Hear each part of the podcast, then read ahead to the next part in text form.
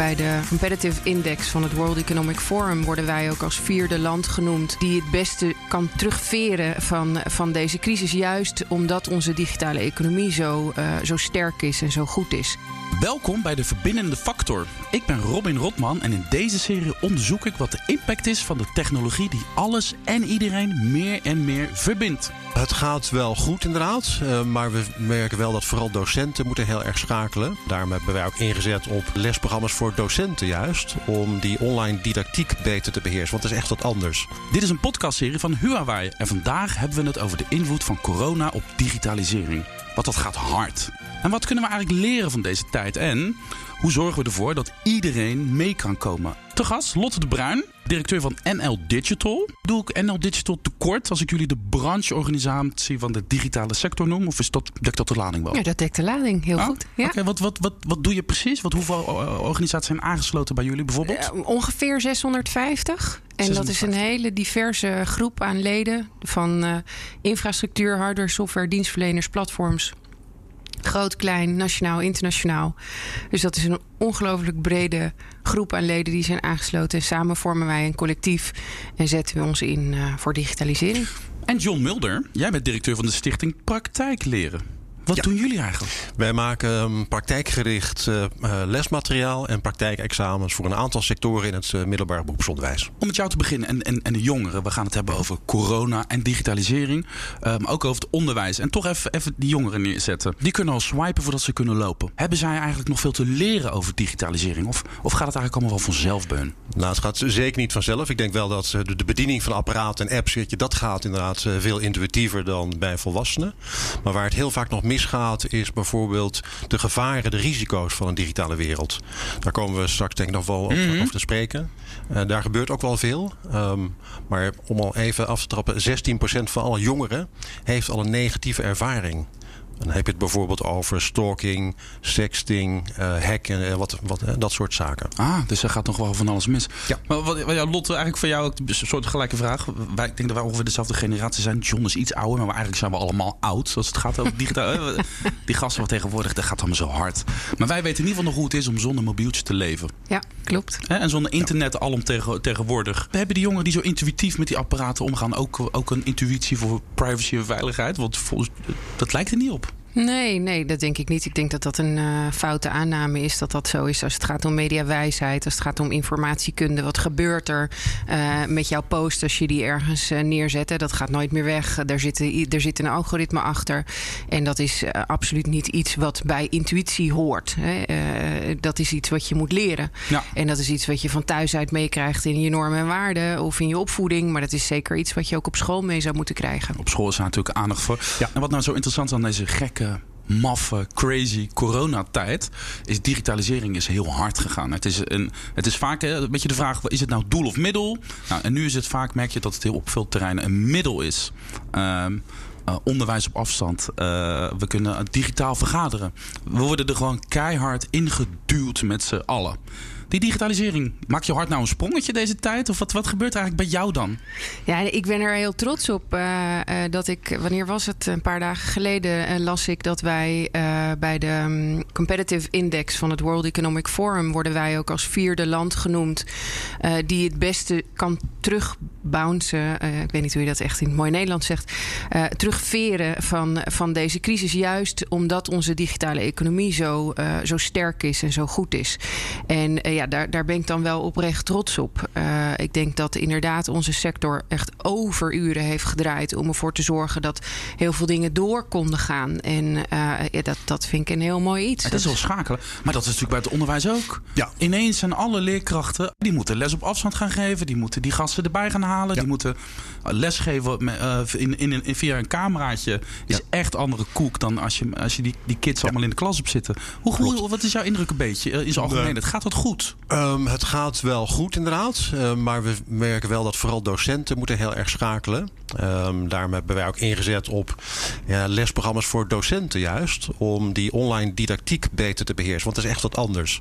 Als je voor de klas staat, dan, dan heb, doe je andere dingen dan wanneer je dat uh, op afstand via een schermpje doet.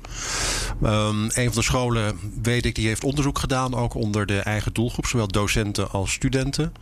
En het grappige is ook wel weer dat je ziet bij een bepaalde groep groep ehm, studenten, dat die er juist baat bij hebben. Want die ervaren meer aandacht. Dus dat vond ik wel Ah. hele, hele leuk om te zien. Maar de andere kant, de werkelijkheid, is ook dat in het begin van de crisis was zeg maar de, ehm, de presentiegraad in de online klassen was heel erg hoog. En die zagen we gedurende de tijd behoorlijk. Je kan wel net even wat makkelijker duiken, hè? Ja, Het is Ja, wel makkelijk Ik heb ook studenten gehoord die zeggen van... oh, negen uur begint de les, snel de wekker uitslaan... en met, hè, vanuit het bed eh, de les in. Maar je merkt ook vaak met de introductie van nieuwe technologieën of eh, grote stromingen met het mobieltje destijds. Dat mensen zeggen, ja, maar ik, ga toch niet met, ik hoef er niet overal bereikbaar te zijn. Mensen gaan, de primaire reactie is toch vaak de hak in het zand. Ik heb er geen zin in. Eh, ik blijf gewoon bij de bank eh, formuliertjes invullen als ik geld wil overmaken. Of als ik geld. Ik ga niet naar een pinautomaat. Dat, eh, en uiteindelijk wordt het toch omarmd. Maar het duurt lang en het duurt lang. En nu met corona is het baf. In één keer allemaal om. Is dat eigenlijk fijn of goed? Ja, ik denk dat het zowel positieve kanten heeft als, als schaduwzijdes. hè. Het, brengt, het heeft een aantal onderwerpen zoals thuiswerken echt in een stroomversnelling gebracht. En tegelijkertijd het gesprek over inclusie. Dus kan iedereen meekomen? En welke nieuwe afspraken maak je met elkaar als het gaat om online werken? Het zal nooit vervangen dat je elkaar kunt aankijken. Eh, en een vriendin van mij is docent. eh, en die zei: Ja, ik had laatst een student die zat met haar moddermasker op eh, in mijn les. En en, een andere student die rookt. Ja, dat doe je niet tijdens de les in het klaslokaal. Dus je moet weer even gewoon terug naar. Ja, naar een soort basisafspraken en dat weer helemaal opnieuw met elkaar uitvinden. Dus het triggert eigenlijk een soort spier die we nog moeten trainen, denk ik, qua flexibiliteit, verandering. Hoe gaan we daarmee om? En dan is het inderdaad zo dat de primaire reactie van mensen vaak op verandering is van, nou, dat vind ik eigenlijk helemaal niet leuk, dat wil ik niet. Eh, dus het daagt ons eh, behoorlijk uit. Dat, eh, dat is zeker waar. Maar Maar het, Als je naar het onderwijs gaat, gaat het wel goed. Ja, aan de ene kant gaat het goed. Aan de andere kant waar wel een groot probleem ligt... is echt in het praktijkonderwijs. Hè? Ehm, studenten kunnen veel minder goed oefenen natuurlijk in de praktijk. De kantoren zijn gesloten. Je moet op de werkvloer afstand houden. Ehm, en maar ook daar zie je wel een, een vlucht in eh, simulaties bijvoorbeeld. Hè? Eh, praktijkleren maakt ook simulatieprogramma's. En die nemen een enorme vlucht. Ja. Klopt. Ja, Cool. dat- daar kan ik wel aan toevoegen dat inderdaad één dingen komen in een stroomversnelling en daardoor technologieën daaromheen, zoals virtual reality, augmented reality, dat gaat dus ook nu ineens eh, gaat dat veel harder. De adoptie daarvan, events eh, als een avatar, eh, dat je dus wel dat wij elkaar zouden kunnen zien, maar dan in een digitale vorm, is alweer heel wat anders dan online via een schermpje vergaderen of een event hebben. Dus je ziet dat in die stroomversnelling juist eh, technologieën ook een, eh, een ja, sprong naar voren Want nemen. we gaan straks natuurlijk gewoon vergaderen met een VR-bril op. En dan zit je gewoon allemaal in dezelfde ruimte. Terwijl je in feitelijk gewoon thuis zit. Ja, Dat is wel vet, toch? dat is heel leuk. En hoe gaat het met de, met de, met de achterstanden in het onderwijs? Want het gaat natuurlijk eh, het gaat goed. En er wordt ontzettend hard geïmproviseerd. En de mensen zijn heel fle- flexibel. Er wordt ook averij opgelopen lin- links. hoe gaat nee, dat nu? na- na- natuurlijk, dat is, maar dat is heel lastig. ehm, het is heel lastig om te, eh, zeker op afstand te bepalen van hey, wie is er niet en hoe hou ik die studenten erbij. Als je fysiek met elkaar in gesprek bent, is dat makkelijker.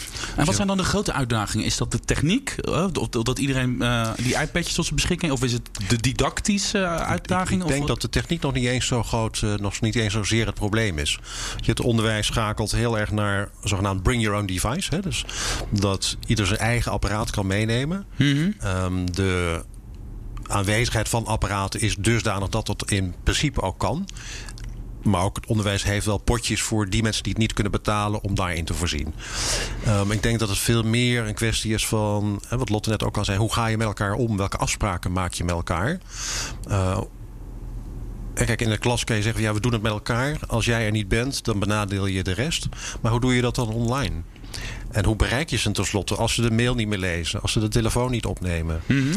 Ze raken onzichtbaar, letterlijk en figuurlijk. Is het ook jouw indruk? Nou ja, gedeeltelijk. Ik merk wel dat toen wij in de gaten kregen hoe groot de impact was van corona in maart, hebben we onszelf als doel gesteld dat iedereen toegang zou moeten hebben tot eh, digitale technologieën en, en middelen. Eh, dus, en toen hebben we wel echt gemerkt in de samenwerking die wij zijn aangegaan, ook met de Alliantie, eh, een project dat heet Allemaal Digitaal, hoe groot ook eh, de vraag is, juist naar devices.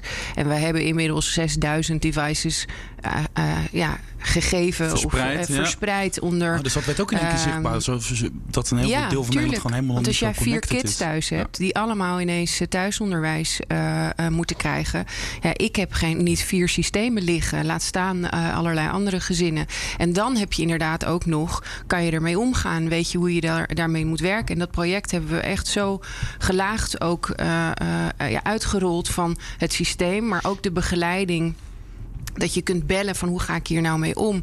Eh, dus eh, dat is wel degelijk ook nog een, eh, een uitdaging die we erbij hebben gekregen. Ja, en, en jij zegt dan, eh John, je hebt het over van ja, het belangrijk is dat de, de afspraken goed gemaakt. Dus het gaat heel erg over de vorm. Hè? We moeten gewoon uitvinden hoe gaan we dan wel samenwerken. En het hele idee dat mensen misschien de hakken in het zand zetten of dat die, dat die leerlingen eigenlijk geen zin hebben in die gedoe. En je leerkrachten al helemaal niet. Wat, wat zijn nog wat te overwinnen of, of gingen ze eigenlijk allemaal wel mee? Wat ik zei, in het begin gingen ze eigenlijk allemaal wel mee. Vonden ze het wel spannend ook. Ehm, maar je, ja, wat ik zei, je, je ziet die eh, aanhaakgraad, om maar zo te zeggen, die zag je ziender ogen afnemen. En dat vind ik wel een, eh, zorgwekkend. De eh, aanhaakgraad. Ja, moet ik het zeggen? Het De- is jammer dat er al een woord van, eh, van, van 2020 be- bekend. De Ja, aanhaakgraad. maken we dat het woord van 2021. Ja, Ja. oké. De participatie in die online Ja. klassen, die, die zag je heel hard naar beneden gaan. Ja. Thuiswerken, ook zo'n ding wat in één keer, baf, we, hebben het al jaren over de files en we zouden meer thuis moeten werken. En, en nu doen we het allemaal gewoon. Het, gaat gewoon, het blijkt allemaal gewoon te kunnen. Ja, en dat blijft ook wel. Mede Althans, dankzij jouw sector die dat allemaal mogelijk maakt. Ja. Ja, ik denk echt, althans als ik kijk naar mijn eigen organisatie, daar wij gaan dit er wel echt inhouden. En niet 100%. Kijk, je hebt ook bedrijven die zeggen we gaan nooit meer terug naar kantoor. Dat vind ik wat heftig, omdat ik juist heel erg mis om iemand aan te kunnen kijken. En, eh, en voor het creatieve brainstormproces is het veel fijner om elkaar te zien. Maar ehm, eh, als je vijf dagen in de week werkt, waarom niet drie of twee thuiswerken en gewoon heel efficiënt eh, aan het werk zijn en de rest gebruiken voor juist ja, die contacten die je nodig hebt om weer in een project verder te gaan. Maar kennelijk had jij dus corona nodig om tot Nee. dit inzicht te komen. Nou nee, wij werken al heel lang zo. Ah, dat is jullie vrij flex. Ja. Ah, ja, ja. maar het echt vastleggen, eh, zeg maar, ook in je arbeidsvoorwaarden. Want dat moet ook. Hè, dan moet je een thuiswerkovereenkomst hebben. Je moet ervoor zorgen dat mensen goed zitten thuis. Dat zijn allemaal dingen die erbij komen. Dat komt nu bij ons wel. eh, dat ligt nu op tafel. En dat zal bij veel bedrijven zo En zijn. daar moet je wat van vinden. En dan moet je even met z'n allen over praten. Hoe gaan we Precies. dat dan Ja. doen? En dus dat thuiswerken is een blijvertje. Dat geloof ik ook wel voor een belangrijk deel. Dat onderwijs was dan, dat digitale onderwijs is denk ik geen blijvertje. Ehm, nou, dat denk ik wel. Oh, maar wel? Nou, niet in, uiteraard niet in de mate waarin we dat nu meemaken. Ik hoor ook wel een aantal scholen die echt hebben over... we gaan veel meer blended eh, onderwijs vormgeven. Dus die online component blijft er absoluut wel in zitten. Maar en, en, en wanneer zou dan bijvoorbeeld eh, iets online handig zijn? En wanneer kom je naar, naar school? Nou, je zou bijvoorbeeld kunnen denken dat een instructieles... die kan best eh, Mhm. Maar een, hoe doe ik dat les, een praktijkles... Ja, die moet je, eh, die moet je eh, fysiek doen. Ja. En fysiek willen doen. Maar zijn er verder nog belangrijke... Wat, ik, ik, ik denk meteen aan het onderwijs, meteen aan thuiswerken. Eh, ik heb laatst een griffier geïnterviewd. Die, die is als een gek bezig geweest om eh, eh, raadsvergaderingen eh, op afstand mogelijk te maken. En ook besluitvorming. Hè, dat, dat was ook een dingetje. Zijn er nog andere grote digitale ontwikkelingen die da- dankzij corona zijn versneld? Nou, ik denk dat digitalisering in de zorg eh, met stip op één zou moeten staan, als het niet al zo daar staat. Ehm, we zien nu, nu dat, dat reguliere zorg of andere zorg dan, dan alleen corona heel erg veel vertraging oploopt. Ik bedoel, mensen in je, misschien ook wel in jouw omgeving, in mijn omgeving, wiens afspraken steeds worden verplaatst. eh, terwijl je ook heel veel eh, eh, juist op afstand kunt doen. Mensen het ook prettig vinden om vanuit de veiligheid van hun eigen huis een consult te hebben. Fysiotherapeuten heel goed kunnen zien of jij gek loopt door een videoanalyse te doen van jou die door, heen en weer loopt. Dat soort zaken. Ehm, het delen van data, eh, eh, dat soort zaken. Dat zijn allemaal ontwikkelingen die mij niet snel genoeg kunnen gaan. Bij digitalisering in de zorg, inderdaad, je zegt het nu. Ik, moest, ik denk dan meteen aan iets anders eigenlijk. Jij hebt het over consulten op afstand en zo. Die kan ik natuurlijk volgen. Ja. Ik denk dan ook meteen aan eh, slimme algoritmes die gaan helpen. Bijvoorbeeld met eh, eh, diagnostiek en zo. Dat, dat versta ik Ja. niet onder. Ja, nee, maar dat is, dat Ja. is, het, het, het kent zo ongelooflijk veel ontwikkelingen. Er zijn genoeg ziekenhuizen die fantastische proeftuinen hebben op het gebied van analyse van data. Of een patiënt eerder van de IC mag of niet. Of zelfs Ja. hoe groot de kans is dat je, dat je tumor terugkomt of niet. Eh, alleen dat zijn proeftuinen. En ik denk en hoop dat door deze situatie dat in een versnelling komt en dat gewoon opgeschaald wordt naar dat dat de norm is. Of dat je dat gewoon als instrument kunt inzetten. En niet alleen maar bij dat ziekenhuis die het als pilot heeft. Dus dat is helemaal waar. Er zijn zoveel verschillende oplossingen.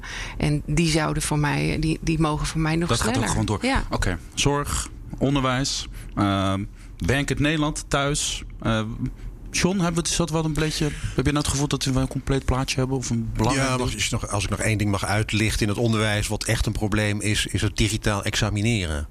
Daar Oh ja. zijn we nog helemaal niet klaar voor. Althans, het gaat wel heel erg snel nu. Maar het eh, zogenaamd online proctoring verhaal. Hè, dat, ehm, Online proctoring? Ja, dat is toezicht houden. Ah, ja. Normaal heb je eh tig studenten in een lokaal zitten Mhm. met één of meerdere toezichthouders, zodat je niet zit te frauderen Mhm. en af te kijken.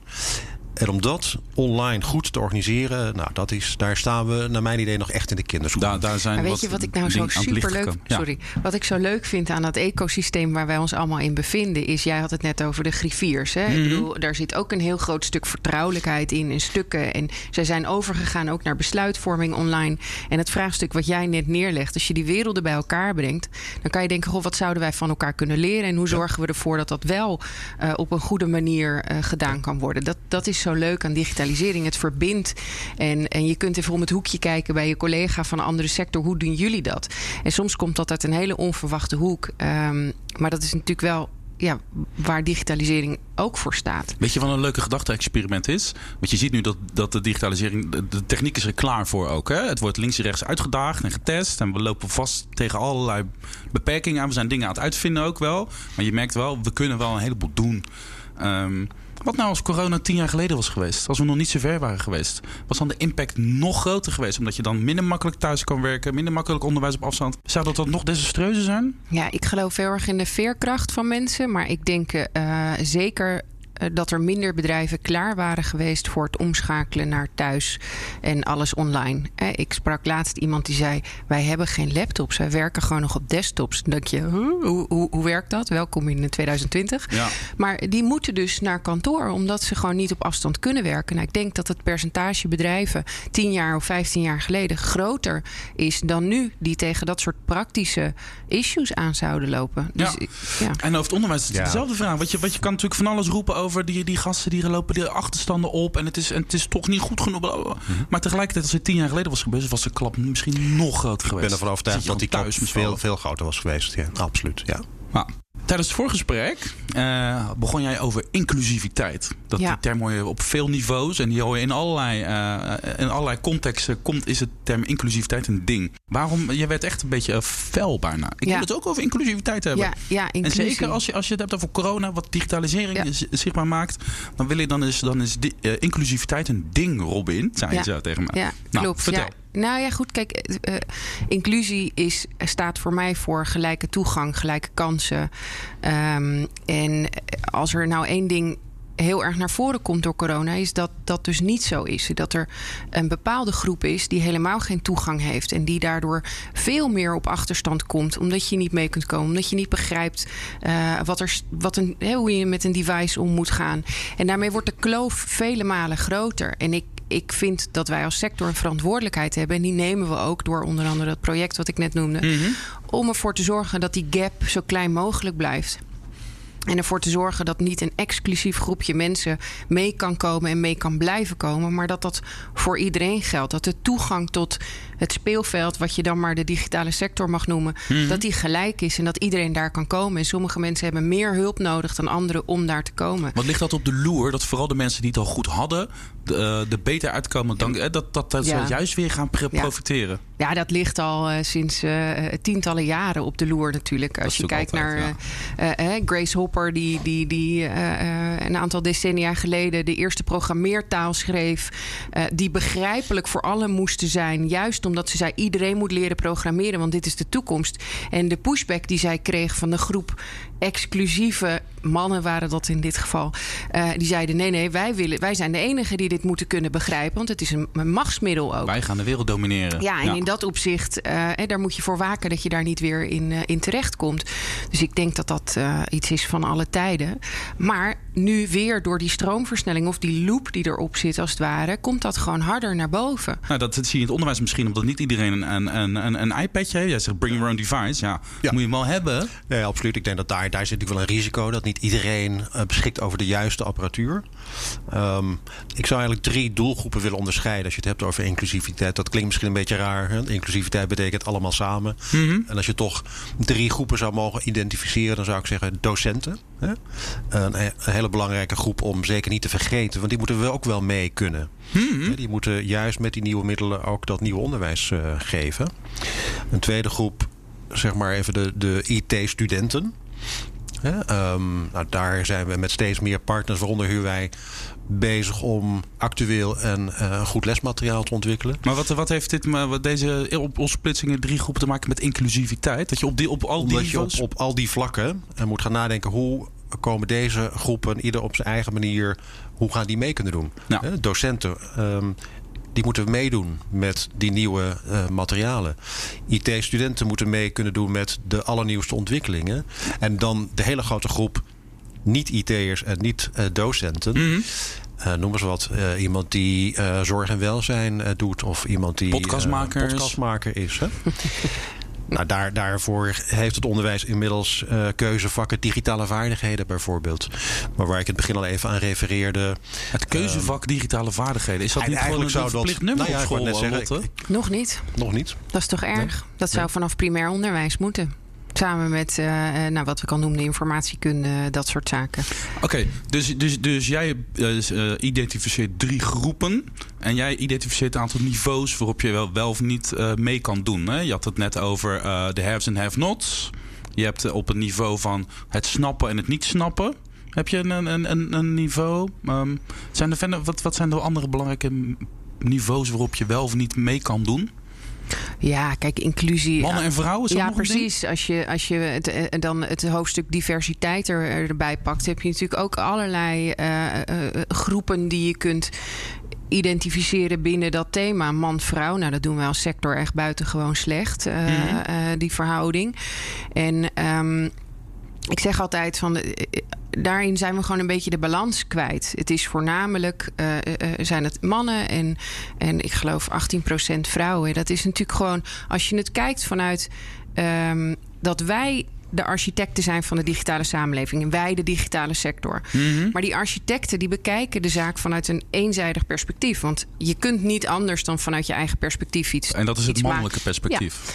Ja. Um, of het witte perspectief. Of hè, zo zijn er verschillende groepen, wat ik al zei, waar je naar kunt kijken.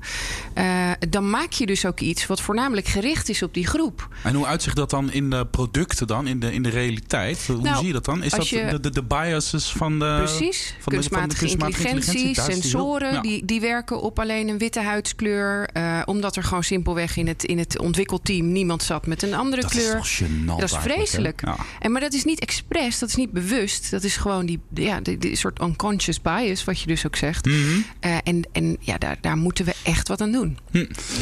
En uh, is, is dit een ding in het onderwijs? Ja, je ziet in ieder geval uh, in het onderwijs ook um, werkgroepen en programma's. Dat heet echt letterlijk meisjes in de IT. Hè? Dus dat er campagnes opgezet worden om meisjes te interesseren voor IT-opleidingen. Uh, en het is eigenlijk heel triest dat dat nodig is. Maar we hebben hier een meisje in die IT aan tafel ja. zitten. Ja, maar jij, jij introduceerde jezelf ook uh, als een nerd. Omdat je van de techniek bent. Of de, Mhm. mm. van de technische digitale dingen. En dat maakt natuurlijk ook dat, dat digitalisering een imago heeft. Het wat mij niet per se aanspreekt. Ik voel me geen, niet per se een Ja, nerd. het is ook een geuze titel. Nee, maar snap je wat ik Ja, bedoel? ik Het, is, het heeft ook te. Ja, maken ja, ja. met imago. En dat meisjes denken van ja, dat is niks voor mij, want dat is heel erg technisch. Of eh, eh, ik kan dat niet. Eh, terwijl eh, ik denk van joh, of jij nou een bijdrage wilt leveren aan het genezen van kanker, eh, eh, eh, iets wil doen met het klimaat, of een eigen onderneming wil starten digitale vaardigheden is de basis. En he, programma's als Meisjes in IT, ik snap dat ze er zijn, maar om nou te zeggen dat dat super inclusief is, want daar sluit je ook weer een bepaalde groep bij elkaar en sluit je een andere misschien buiten. Dus ik, ik, het is gewoon heel erg zoeken maar wel heel belangrijk. Merk je ook nu, wat we hebben het nu vandaag over de, de, de versnelde digitalisering die zichtbaar wordt door corona. Merk je ook dat, dat, dat, ook, dat die kloof ook zichtbaarder wordt nu, deze periode? de kloof tussen de have-nots en de haves. Oh, absoluut. En de kloof tussen de mensen die het wel of niet snappen. Dat je Tuurlijk. dan ah, kijk, ping, zie je wel, we moeten dus aan de slag. Als je, als je het middel niet beheerst, wat uh, ervoor zorgt dat de economie draaiende blijft, namelijk eh, digitalisering, uh, omdat je die vaardigheden niet hebt, dan wordt dat natuurlijk pijnlijk duidelijk. Nou, en wie ze dan aan zet, is dat de sector? Die moet, moeten jullie in het, in, uh, zeg maar, is het inclusiviteit by design? Ja, nou, ik voel in ieder geval de verantwoordelijkheid dat wij als sector daarvoor staan. Maar je kan het niet alleen, want beleid maken wij niet. Daarvoor kijk je naar de overheid. Uh, onderwijs, uh, daar gaan wij niet over. Um, dus je moet samenwerken met elkaar. En ik denk dat je, wat ik heb geleerd in de afgelopen jaren, is dat je veel verder komt als je met elkaar praat. Het duurt misschien wel wat langer hè, dan over elkaar of, of, of gewoon er links langs chasen. maar je hebt elkaar echt nodig. Ja. En dan, uh, dan boek je echt vooruitgang. Ja. We gaan, ik wil het straks wil ik wat uitgebreid echt gaan hebben over de rol van het onderwijs. Hè? Over, uh, uh, als het gaat over inclusiviteit en hoe kan je dat doen. Maar en, en de overheid, heeft die nog een taak, denk je, John? Je gaat daar misschien niet over, maar je hebt er vast een mening over. dat is mijn persoonlijke antwoord. Ik vind eigenlijk van niet. Ik vind eigenlijk dat elke sector, elke onderneming zijn eigen verantwoordelijkheid heeft en ook zou moeten nemen. Okay. Maar die hebben geen invloed op het curriculum beperkt. Scholen hebben een beperkte invloed op het curriculum, dat klopt. Het bedrijfsleven. Of het bedrijfsleven, ja. inderdaad. Ja, nee, ja, elke afzonderlijke school heeft ook maar een beperkte invloed hoor, op dat curriculum. En tegelijkertijd kunnen ze die verantwoordelijkheid wel nemen. Ja, um, we werken in het beroepsonderwijs met zogenaamde kwalificatiedossiers. Mm -hmm. Nou, ik zal jullie niet vermoeien met hoe die tot stand komen, maar die lopen per definitie vijf jaar achter op de actualiteit. Ja. Scholen hebben uh, een eigen verantwoordelijkheid en kunnen die ook nemen door bijvoorbeeld keuzedelen, uh, whatever, uh, in te bedden in het onderwijs van vandaag. En die verantwoordelijkheid vind ik dat ze moeten nemen. Dat is ook een morele verantwoordelijkheid. Mm -hmm. En ik vind niet dat de overheid ons daartoe moet verplichten. Nou, kijk, ik denk dat als ik het goed heb begrepen, hebben scholen zo ongeveer 30% van de tijdsbesteding kunnen ze vrij invullen met wat voor vakken ze willen. Nou, ik zie niet een overweldigend enthousiasme om dat allemaal met digitalisering in te vullen. ik snap ook dat daar docenten voor nodig zijn en dat die kennis en vaardigheden ook daar nog ontbreken. Maar als uh, ministerie van Onderwijs zou ik me toch, ik zou het fijn vinden als we er nou eens een keer voor zorgen dat in de eindtermen die digitale vaardigheden worden opgenomen. Want dat dwingt scholen om het aan te passen. Uh, het lesmateriaal. Dat dwingt de PABO om op te leiden. En zo krijg je de boel wel in beweging. En dat kan ik als vertegenwoordiger van het eh, bedrijfsleven of bedrijven zelf nooit voor elkaar krijgen. Wat wij kunnen doen en wat we ook doen, is zeggen van nou, wij gaan ook lesgeven. Uh, maar daar is natuurlijk maar beperkt tijd voor. Want je hebt ook gewoon een, een dagtaak aan je baan. Dus mm -hmm. um, ik heb daar toch echt meer uh, stappen nodig van de overheid om dat echt die, die, dat in beweging te krijgen. Ja. Nou, John? Nou, interessant dat je dat zegt. Ik merk vanuit het uh, MBO in ieder geval, waar, waar ik heel veel mee te maken heb, een enorme behoefte om juist met dat bedrijfsleven aan tafel te zitten. Om te bepalen wat is er nodig. Wat hebben die jongens en meisjes die beginnen nodig? Wat moeten ze kennen? Wat moeten ze kunnen? En wie moeten ze zijn? Hè, qua beelding, qua persoonlijkheid, zeg maar. Ja. Um, en die input moeten we uit het bedrijfsleven krijgen. Die ga je niet krijgen uit de overheid. Ik ben het met je eens dat de overheid best dwingend kan zijn. Hey, en dit moet er in ieder geval in zitten. Maar laten we eerst eens proberen veel nader tot elkaar te komen. Het is heel mooi dat we nu hier aan tafel zitten. Um, nou, oké. Keuzevak digitale vaardigheden wordt gewoon een verplicht vak. Wat mij betreft wel, ja. Moeten we nog leren... Uh, dat was een tijdje, tien jaar geleden, was het ineens... we moeten allemaal leren programmeren. Toen was er volgens mij, was er een... Uh, daarna kwam er weer een stroom, maar dat hoeft helemaal niet. Wat, wat moeten we gaan programmeren? Moeten we nerdtaal gaan leren spreken? Zeker. Ah, um, toch wel? Ja, nou ja, kijk, ik denk dat een, als je van kleins af aan spelenderwijs daarmee bezig gaat en dat je je eigen treintje kan laten bewegen door een simpele eh, algoritmes te leren uh, uh, ja, analyseren en dat soort. Dus hoe je daarmee omgaat, hoe dat werkt. En dat betekent helemaal niet. Het is net als, als, als wiskunde. Iedereen leert rekenen, maar niet iedereen wordt wiskundige of econoom.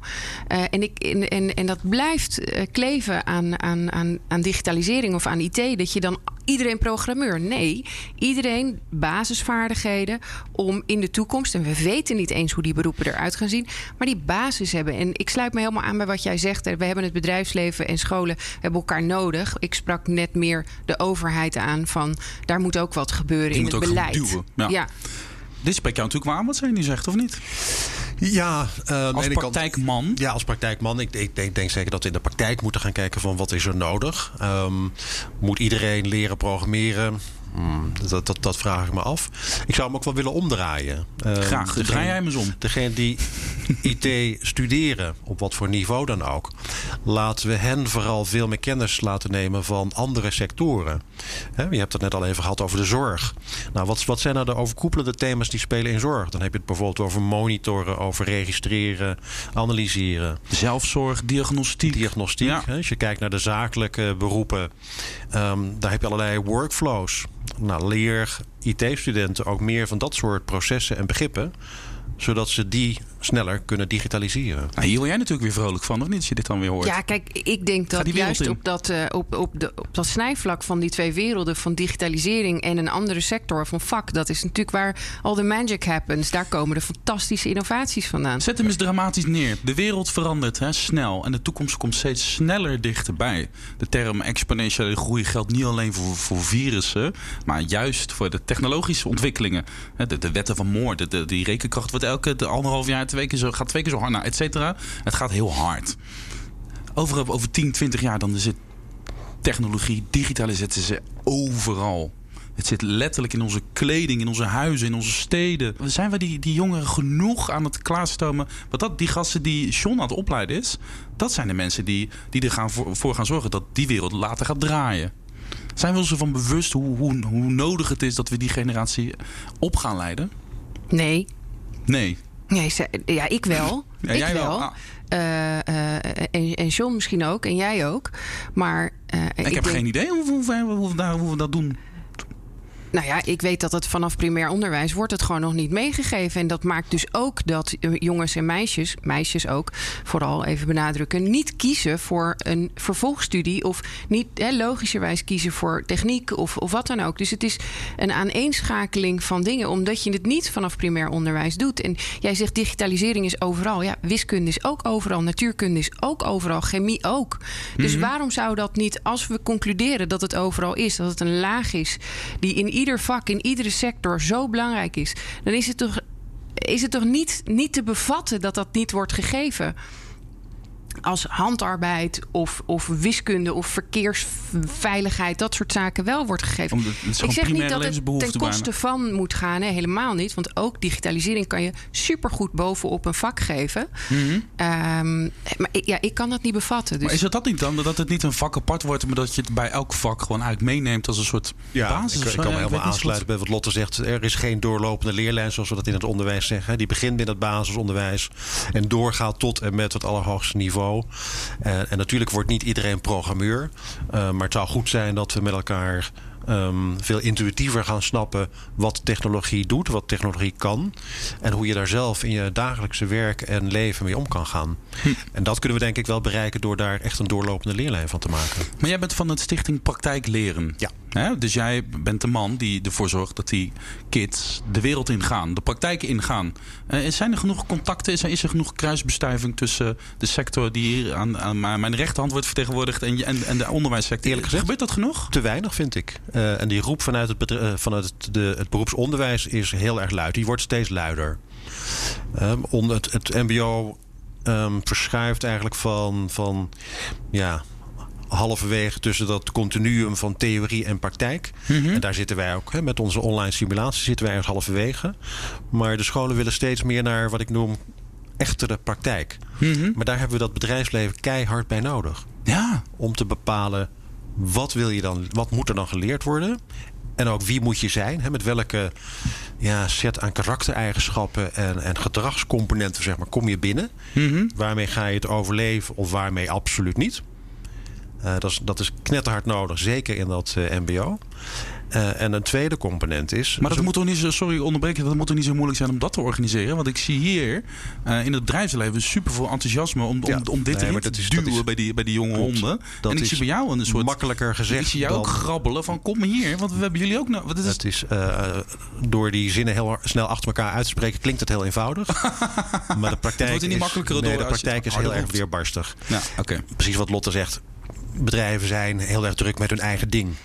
En dan komt er een student binnen en die moet je dan ook nog een keer bij de hand nemen. Dat is enorm tijdrovend, kan ik je melden. Maar het is wel nodig. Maar wie is hier aan zet dan? Wie moet dan initiatief nemen? Is dat, de, is dat het onderwijs dat naar jullie toe moet komen, Lotte, om, om, om te zeggen: hé hey man, maak plek voor, voor, voor onze leerlingen?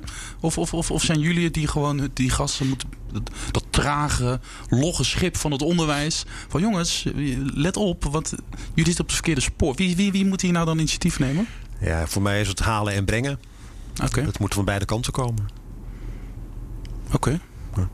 Dat doe dat dan. nou ja, kijk, ik, ik, weet natuurlijk, als het gaat om individuele contactmomenten tussen bedrijven en onderwijs, ben ik ervan overtuigd dat er ongelooflijk veel gedaan wordt. Het is uh, alleen, zeg maar, om vanuit uh, uh, versnippering is ook een, een, een, uitdaging, zowel bij onze sector als, als, als bij het onderwijs. Dus hoe zorg je er nou voor dat je die boel bij elkaar hebt en voor een structurele oplossing zorgt? Ik ben ook wel eens een keertje beticht van dat wij een groep, nou ja, poepende vogels waren die even langskwamen. Ik zal het netjes zeggen. Ja, ja. Maar die zeiden van jullie komen, jullie doen een soort zo. En je dumpt je, je, je, je shit. Je shit, sorry. Ja. Uh, en je bent weer weg. En dan zitten wij en denken we, ja, wat moeten we hiermee? Uh, wat, wat, wat, ik, help. Hè? En dat hm. is natuurlijk totaal, dit is met alle beste bedoelingen, uh, je kennis en je vaardigheden over willen brengen, maar niet structureel borgen. Dus voor mij is altijd de vraag bij wie moet ik zijn? Want ik heb de PO-raad, de VO-raad, de, de, de, de vereniging vereniging van universiteiten. Van dus het is best wel uitdagend. Ik hoop dat wij goed te vinden zijn als, uh, als de branche die de digitale sector vertegenwoordigt. Mm uh, maar dat kunnen we echt nog veel beter doen. Dat is ook zo. Maar de, de energie en het enthousiasme om iets te doen vanuit het bedrijfsleven, die is er absoluut. Het gaat er nu ook om dat we dat op de juiste manier uh, ja. ja, dat, dat, ben ik helemaal eens. Het moet op een gestructureerde manier georganiseerd worden. Ja. Um, en inderdaad, er zijn natuurlijk wel, en in alle regio's zijn er contacten met bedrijven. Um, Oké, concluderend. Corona heeft ervoor gezorgd dat digitalisering een sprong heeft genomen. Het heeft zichtbaar gemaakt dat het kan. Dat we, uh, er is van alles mogelijk. Het maakt ook zichtbaar dat het niet makkelijk is. En dat het soms misschien de kloof links en rechts vergroot. En dat we echt moeten blijven opletten dat we allemaal mee blijven doen. Dat, moet echt, dat, dat moet tussen die oren komen. Dus, dus een beetje uh, uh, inclusiviteit by design moeten we gaan doen. En uh, we signaleren ook dat er in het onderwijs dat er ontzettende mooie kansen liggen om, om, om die jongeren van, uh, klaar te stomen voor een wereld waarin alles digitaal is. We hebben robots, we hebben algoritmes. Zij gaan die wereld aan de, aan, aan, aan de praat krijgen en ze gaan hem aan de praat houden. We hebben dat nodig. En we signaleren ook dat er, dat er, dat er ook best wel goede interactie is tussen de bedrijven en, en, en het onderwijs. Dus we zitten op het goede spoor. Ja, denk het wel. Ja, oké. Okay. Nog een lange weg ja. te gaan, maar we zijn goed bezig. En dat die weg blijft ook, kan ik je verklappen. Ja, fijn. Ja, het is nooit af. Dat, nee. is, dat is duidelijk. precies, precies. ik, ik, fijn, dank, dank jullie wel. Volgens mij zijn we een end, end gekomen. En als je dit hoort, denk ik van, oh, ik vind het een... Ik heb er wel vertrouwen in die toekomst. En ik heb wel het gevoel dat dit goed gaat komen. Dus uh, Lotte de Bruin, directeur van NL Digital. Dank je wel voor je verhaal. Jij ook bedankt. En, en John Mulder, uh, directeur van de Stichting Praktijkleren. Volgens mij hebben daar wel iemand zitten die wel weet wat er nodig is. Dus uh, dank, je, dank je wel om mij gerust te stellen. Graag gedaan. Luister ook de andere afleveringen van De Verbindende Factor terug. En het is dus de moeite waard, je hoort het. Ga je voor naar de website van Huawei. Uh, of zoek de verbindende factor op op de grote podcastplatforms zoals Spotify of Apple Podcasts. Dank jullie wel en succes met jullie mooie werk. Dank je.